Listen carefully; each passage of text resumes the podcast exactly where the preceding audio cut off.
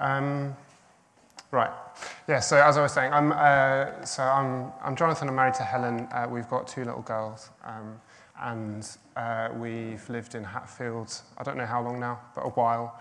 And I work in Hatfield as well on the business park. For this period of time, we're going through and until near Christmas time, we're looking at the minor prophets. The Old Testament concludes with a whole load of books that are all written by various prophets, speaking the word of God in their time. And the things that are in the Bible for us are, kind of the things that they wrote down that were highlighted. We've got some books where an awful lot of things are written down. You've got Isaiah, Jeremiah, Ezekiel, Daniel, really big books. And then the minor prophets are called that because their books are shorter. It's not because they're any less important. They've still got amazing, important, relevant messages for us now. We're looking at those. It's not a section of the Bible that most of us turn to easily. But actually, if you look at the prophets as a whole, that whole section of the Bible is about the same length as the whole of the New Testament. So there's a lot of stuff in there, and some of it can be quite hard work to make head or tail of. A lot of it uses kind of ancient imagery, and there's some kind of some street art in there, and some kind of images that we wouldn't really understand, and idioms that we wouldn't really understand, and you need to do quite a lot of work to get the meaning out of it. But David's been very kind to me and given me Jonah, which is written in a style which we're much more familiar with. It's a story. It has a beginning, a middle, and an end, and a punchline, and we're much easier to get to grips with. So, as Dom said, Dom spoke 2 weeks ago on Jonah chapters 1 and 2. So what happens in those chapters is God speaks to the prophet Jonah, and he tells him to go to the city of Nineveh, which is in modern-day Iraq. And Jonah says, no thanks, don't like the idea of that. I'm going to get on a boat, and I'm going to go the opposite direction towards Spain. And then a storm blows up, and all the sailors on the boat are terrified. And Jonah fesses up and says, actually, this storm is all happening because of me, and it will all go away if you throw me in the sea. And they're like, no way, mate, we're not doing that. That's not, it's not the way you behave. We're not going to throw you in the sea just because you tell us this. And then he prevails on them and says, no, it really is because of me. And they say, okay, fine, we're all going to die anyway, so we'll chuck you. And he goes in, and there's instant calm. And the sailors are like, what? Jonah sinks down in the sea and then gets rescued by a big fish. The fish swallows him, and he spends 3 days in that, and then gets taken by the fish back to where he started. So that's Jonah 1 and 2. It's all quite dramatic and a bit over the top. And when we get to Jonah 3 and 4, the tone doesn't particularly change. So I'll read it now.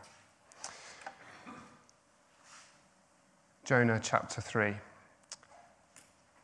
The word of the Lord came to Jonah the second time, saying, Arise, go to Nineveh, that great city, and call out against it the message that I tell you. So Jonah arose. He went to Nineveh according to the word of the Lord. Now Nineveh was an exceedingly great city, 3 days' journey in breadth. Jonah began to go into the city, going a day's journey, and he called out, Yet 40 days, and Nineveh shall be overthrown. And the people of Nineveh believed God. They called for a fast. They put on sackcloth from the greatest of them to the least of them. The word reached the king of Nineveh, and he arose from his throne, removed his robe, covered himself with sackcloth, and sat in ashes. And he issued a proclamation and published it through Nineveh, By degree of the king and his nobles, let neither man nor beast, herd nor flock taste anything. Let them not feed or drink water. Let man and beast be covered with sackcloth, and let them call out mightily to God. Let everyone turn from his evil way and from the violence that is in his hands. Who knows? God may turn and relent and turn from his fierce anger so that we may not perish. When God saw what they did and how they turned from their evil way, God relented of the disaster that he said he would do to them, and he did not do it. Chapter 4. But it displeased Jonah exceedingly, and he was angry. And he prayed to the Lord and said, O Lord, is this not what I said while I was yet in my country? That is why I made haste to flee to Tarshish. For I know that you are a gracious God and merciful, slow to anger and abounding in steadfast love, relenting from disaster. Therefore now, O Lord, please take my life from me, for it is better for me to die than to live. And the Lord said, Do you do well to be angry? Jonah went out of the city and sat to the east of the city and made himself a booth there. He sat under it in the shade till he could see what would become of the city. Now the Lord God appointed a plant and made it come up over Jonah, so that it might be a shade over his head and save him from discomfort. Jonah was exceedingly glad because of the plant. But when dawn came up the next day, God appointed a worm that attacked the plant so that it withered.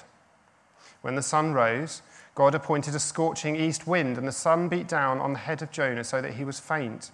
And he asked that he might die and said, It is better for me to die than to live. But God said to Jonah, Do you do well to be angry for the plant? And he said, Yes, I do well to be angry enough to die. And the Lord said, You pity the plant, for which you did not labor, nor did you make it grow. It came into being in a night, and it perished in a night. Should I not pity Nineveh, that great city, in which there are more than 120,000 persons who do not know their right hand from their left, and also much cattle?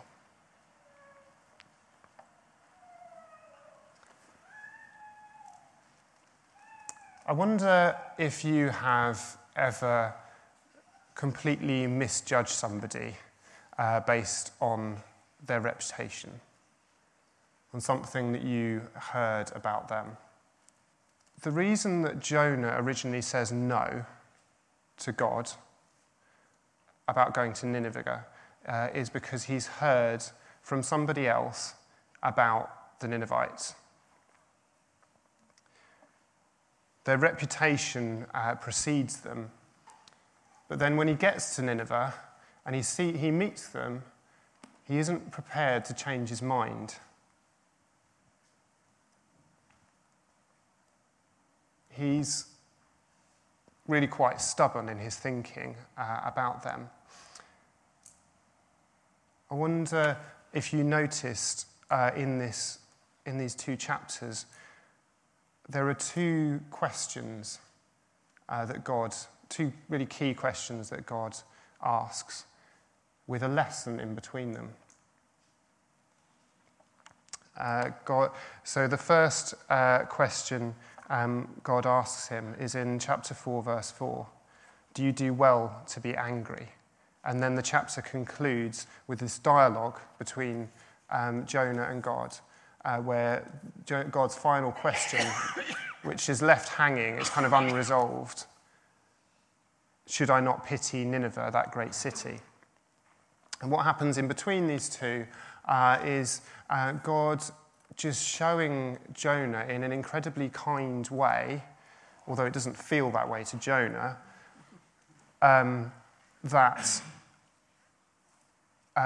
just exposing his heart. So this whole thing about the plant and the worm and the east wind, what's going on there is God is showing Jonah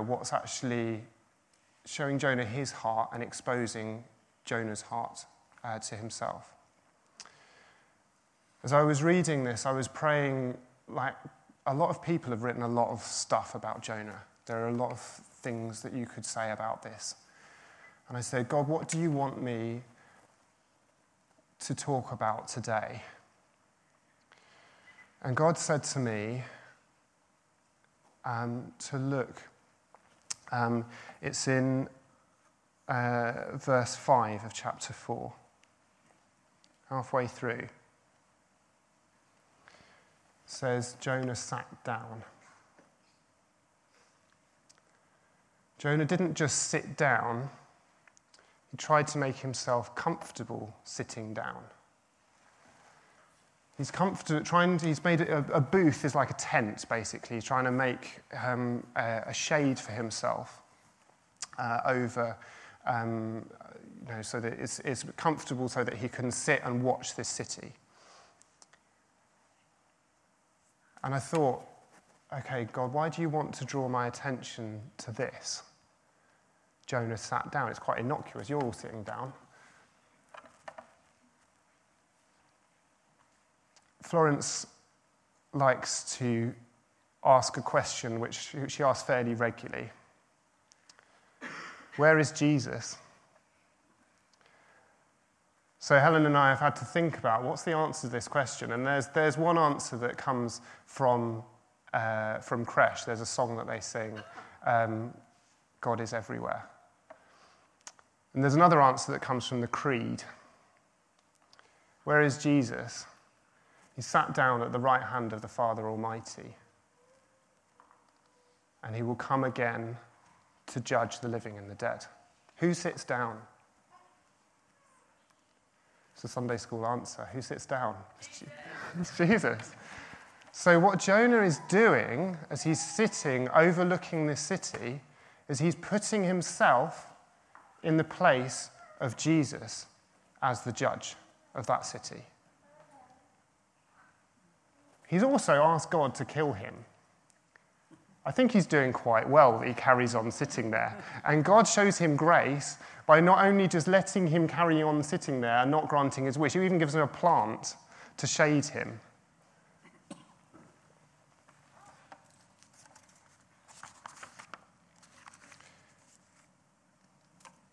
All of this starts from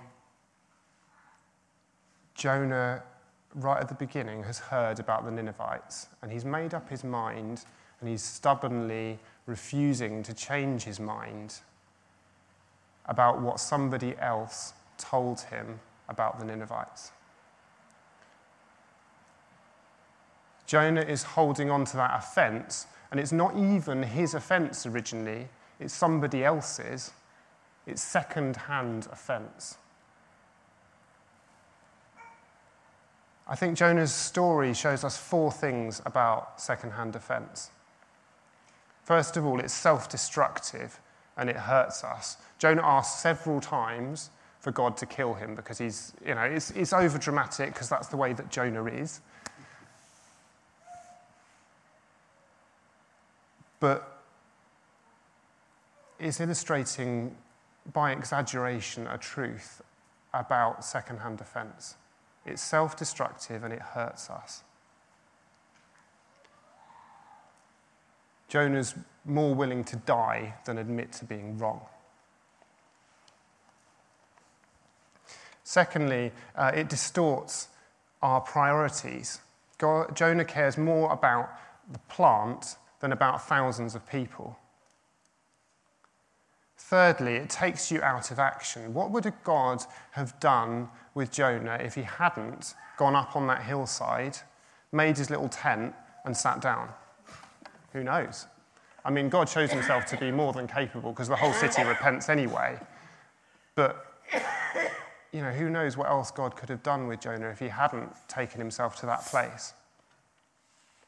Jonah took himself out of action by his own decision. And then fourthly and finally, and I would say most seriously, second-hand offence sets you up as a judge in place of Jesus.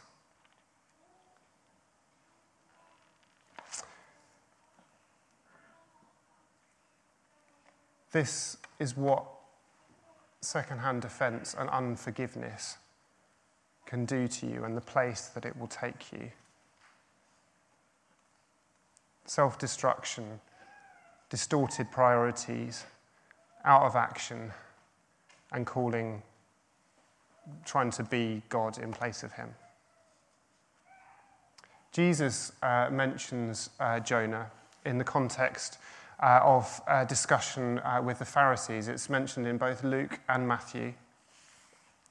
Matthew chapter 16, verse 1. This is in the context of a discussion about the Pharisees and their hardness of heart. The Pharisees were religious authorities in Jesus' day. The Pharisees and the Sadducees came. This is starting at verse 1 here in chapter 16. They came to test him, and they asked him to show them a sign from heaven. He answered them, "When it is evening, you say, 'It will be fair weather, for the sky is red.' And in the morning, 'It will be stormy today, for the sky is red and threatening.' You know how to interpret the appearance of the sky, but you cannot interpret the signs of the times. An evil and adulterous generation seeks for a sign, but no sign will be given except the sign of Jonah." So he left them and departed. It's a bit cryptic, but when we think about it in the context of what we've just read, Jesus is telling them that who he is and what he's doing should be as clear to them as looking up in the sky and saying, "The weather is like this." But they're blind to it because their hearts are like Jonah's, and they're placing themselves as judges of others in the name of God. Jesus is pointing out to them that they've fallen into the same trap that Jonah did. So how do we avoid the Jonah trap of secondhand offence? I've got 5 points on this. The first point is exercise discernment. There's a big difference between hearing somebody offering you wise counsel and them offloading offence on you. And it's easy for one to appear like the other. Jonah heard, "Don't go to Nineveh, the people there have done many evil things and you won't be safe." Is that wise counsel or is that offloading of offence? We are in an incredibly privileged position that we can just pray and ask the Holy Spirit to help us. We need the Holy Spirit. We need to hear God and exercise discernment when people are telling us stuff. Number 2, be real about the feelings.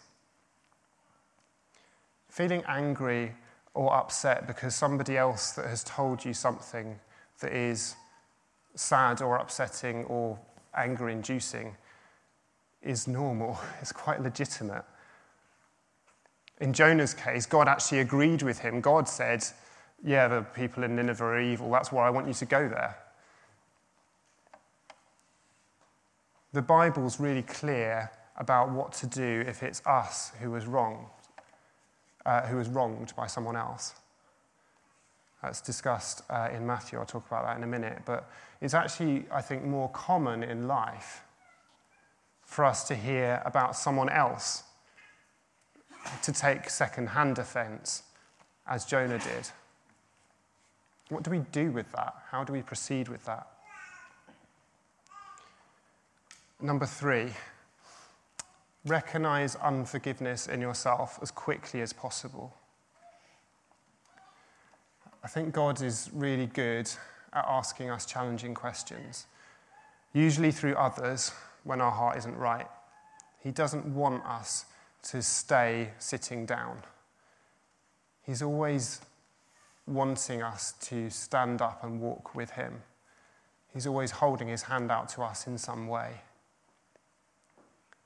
Having friendships, relationships with other people that are strong enough to take and receive challenge and call out stubbornness in ourselves will allow us to yield ourselves to God rather than isolating ourselves from him. Unforgiveness is always a block on fruitfulness. So if your spiritual life feels dry, ask yourself honestly, is there anyone that I'm holding something against? And be ready and prepared for the Holy Spirit to show you.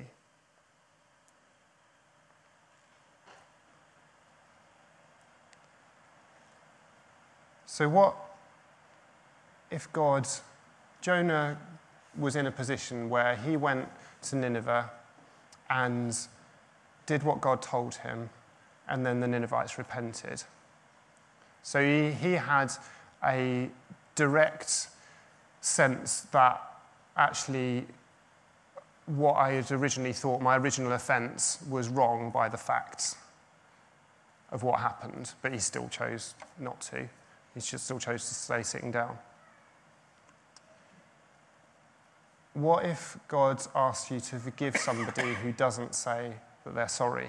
There isn't any repentance from them. It may be that because of the situation that you can't, because it's like a whole group of people that you're never going to meet, or maybe it's something that is so far in the past that the person's no longer around. After the war, a lot of British people really struggled to forgive the Germans for what they'd done. There was a desire in that for justice that is right. But if we sit down and judge, rather than giving it to God, we're doing just as Jonah did. And we're not submitting ourselves to him. Forgiveness can be really, really hard. But it's something that you and God do together. The other person's apology will allow you to restore a relationship with them if it's possible. As I said, there may be situations where it's not. But forgiveness is separate from that relationship and whether or not it's restored. Because if you don't forgive, then you carry on sitting on that hillside, complaining about the fact that the sun's hot on your head. Forgiveness puts you and God in right harmony. You choose to give God something really painful that he can deal with, and you're saying, I can't deal with this, and I need you to be God. And then God says, okay, and you can be you.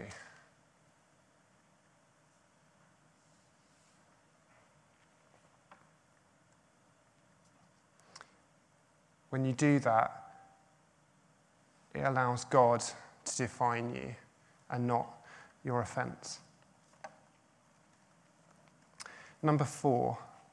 So we've had exercise discernment, be real about the feelings, recognize unforgiveness in yourself as quickly as possible. And the fourth one is contain it. Proverbs 17, verse 9. Whoever covers an offense seeks love, but he who repeats a matter separates close friends.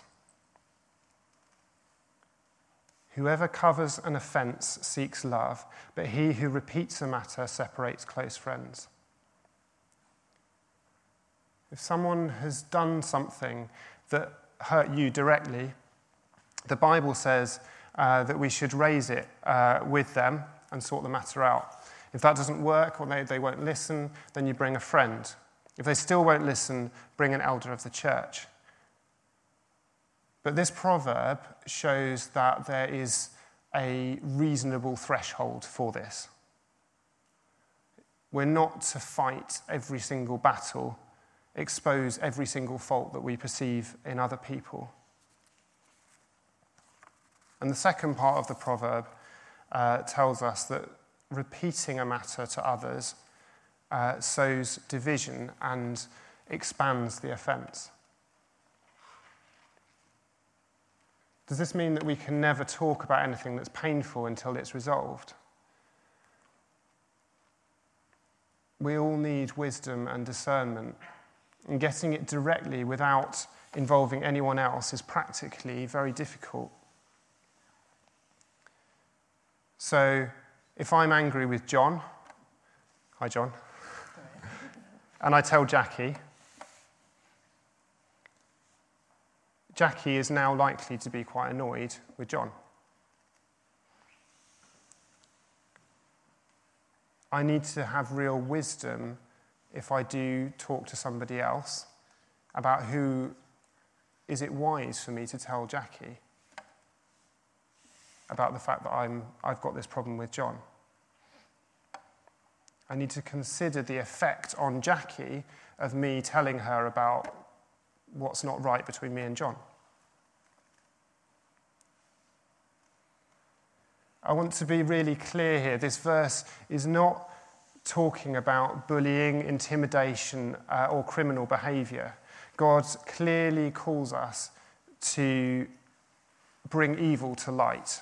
And the last thing we were to do with evil is to try and cover it up. But this is about personal offence that spreads to generate cliques or tribes, and it breaks up families, friendship groups and churches. If I have something, an offence of that nature, and I've already told Jackie, what should Jackie now do with her second-hand offence with John? That's my fifth point, is deal with it. So ideally, Jackie should come to me and challenge me that I need to talk to John and sort it out between me and him. But in real life, for all sorts of reasons, this doesn't always happen. What can we do in that situation? What should Jackie do? I come back to the point I made previously. We are in an incredibly privileged position that we can just come before God and pray and know all the power of heaven and the Holy Spirit to give us discernment and wisdom. And the God who has the power to fix things. Jackie can't control whether or not I go and sort things out with John. She can tell me in a very strong way that I really should, but she can't control whether I do that.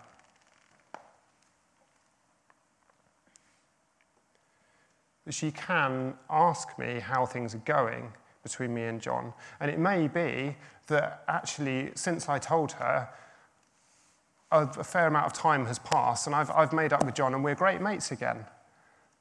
But I never bothered to tell Jackie, and she's still thinking, oh, well, I'm really cross with John because what Jonathan told me.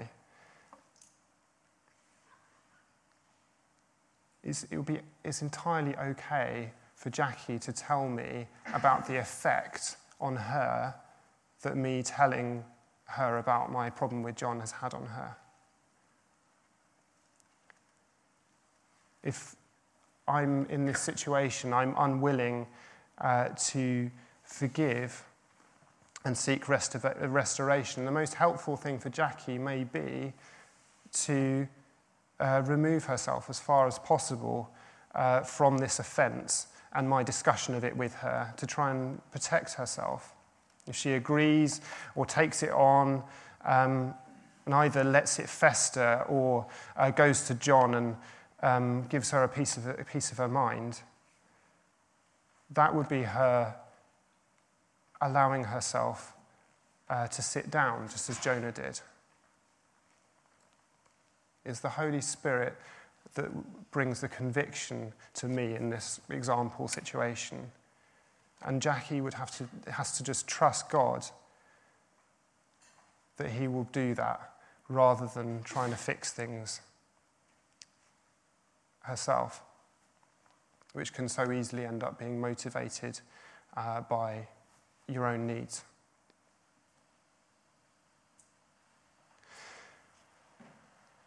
So those are some practical kind of points. But through all of this story of what's going on with Jonah, I think the thing that comes through most clearly to me about God is his huge compassion for the Ninevites and his love and compassion for Jonah himself too.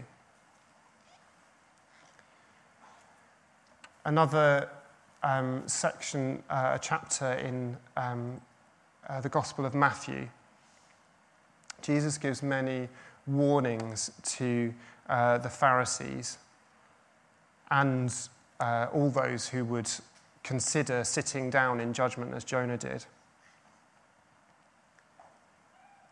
Jesus has this to say at the end of Matthew chapter 23. He's referring to a city that he would look over himself, but not with judgment, but with compassion.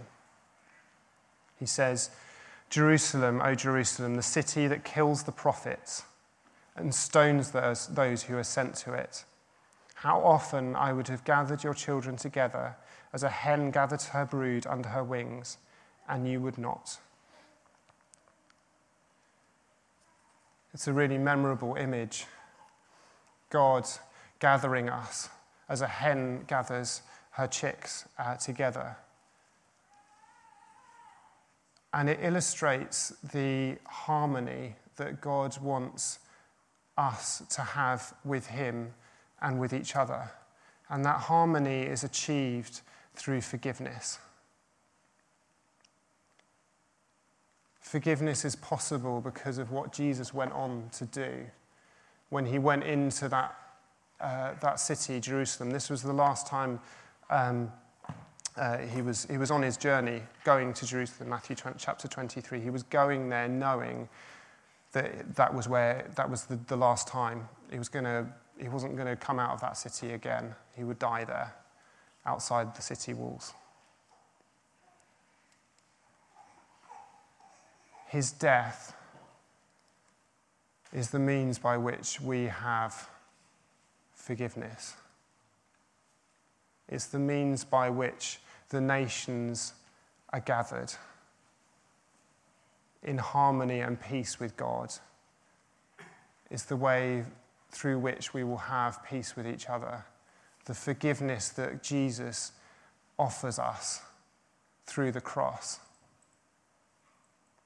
is the forgiveness that we can offer to one another. We can forgive because he forgave us first. The thing about unforgiveness is it binds you up. The thing about forgiveness is it brings you freedom. And that freedom spread from that moment, from that city. It spread to us here in Hatfield. And there was one man who was really key in God's plan of bringing that spreading of freedom. He was called the Apostle Paul. And he had to deal with really, really intense offense. He was one of the Pharisees, people who Jesus spoke to so strongly about their offense and about their judgment. And Paul had a transformation from that offense. And one of the biggest second-hand offenses that Paul was carrying was his offense with the Romans. These were people that had come into his country, his capital city, destroyed his dreams about how the scriptures would be fulfilled. The law focused on so much on the temple and on purity. And the Romans came in and they didn't care about any of that. The impurity and the shame that the Romans brought on the Jewish people was enormous. Everyone would have known somebody who would have directly experienced horrible stuff, evil, that had come from the Romans. If you were Jewish at that time, that's just how it was. The second-hand offense was huge. And God took Paul, and he took him on a journey. First of all, he showed himself to Paul, and he showed the extent of his forgiveness of Paul himself. And then he went on a journey around this empire that was run by these people that were so hated by the Jews. And where did Paul end up? He ended up in Rome, the capital city of this huge empire of the people that he was most offended with. And he wrote a letter to believers there who were sharing in that life and that forgiveness and that joy and that freedom. So we've got a choice today. Could I ask the band to come up? We've got a choice today to be like Paul, to live in that freedom, or to be like Jonah and to hold on to things that we've heard and offences that have been transferred to us from other people. While I've been speaking, I think the Holy Spirit will have been highlighting things around this room, things that you have heard that have really hurt you, and offences with people that you have held on to as a result. I'm going to ask all of us, can we all stand up? I think it would be good to make a prophetic declaration by standing together that we are not like Jonah. So if you're able to, please, we already have stood up. And I'm going to ask something very unusual for a preacher to ask. Can you get your phone out? If you've got a phone, if you haven't got a phone, got to get your diary out. I've no idea what to do if you have an iPhone. God will help you. If you have an Android phone, there is a feature in your phone when you call people that is called favourites. If God has highlighted somebody to you that you need to forgive, I want you to add that person to your favourites. Every time you phone somebody, your favourites will flash up and their name will flash up on the screen.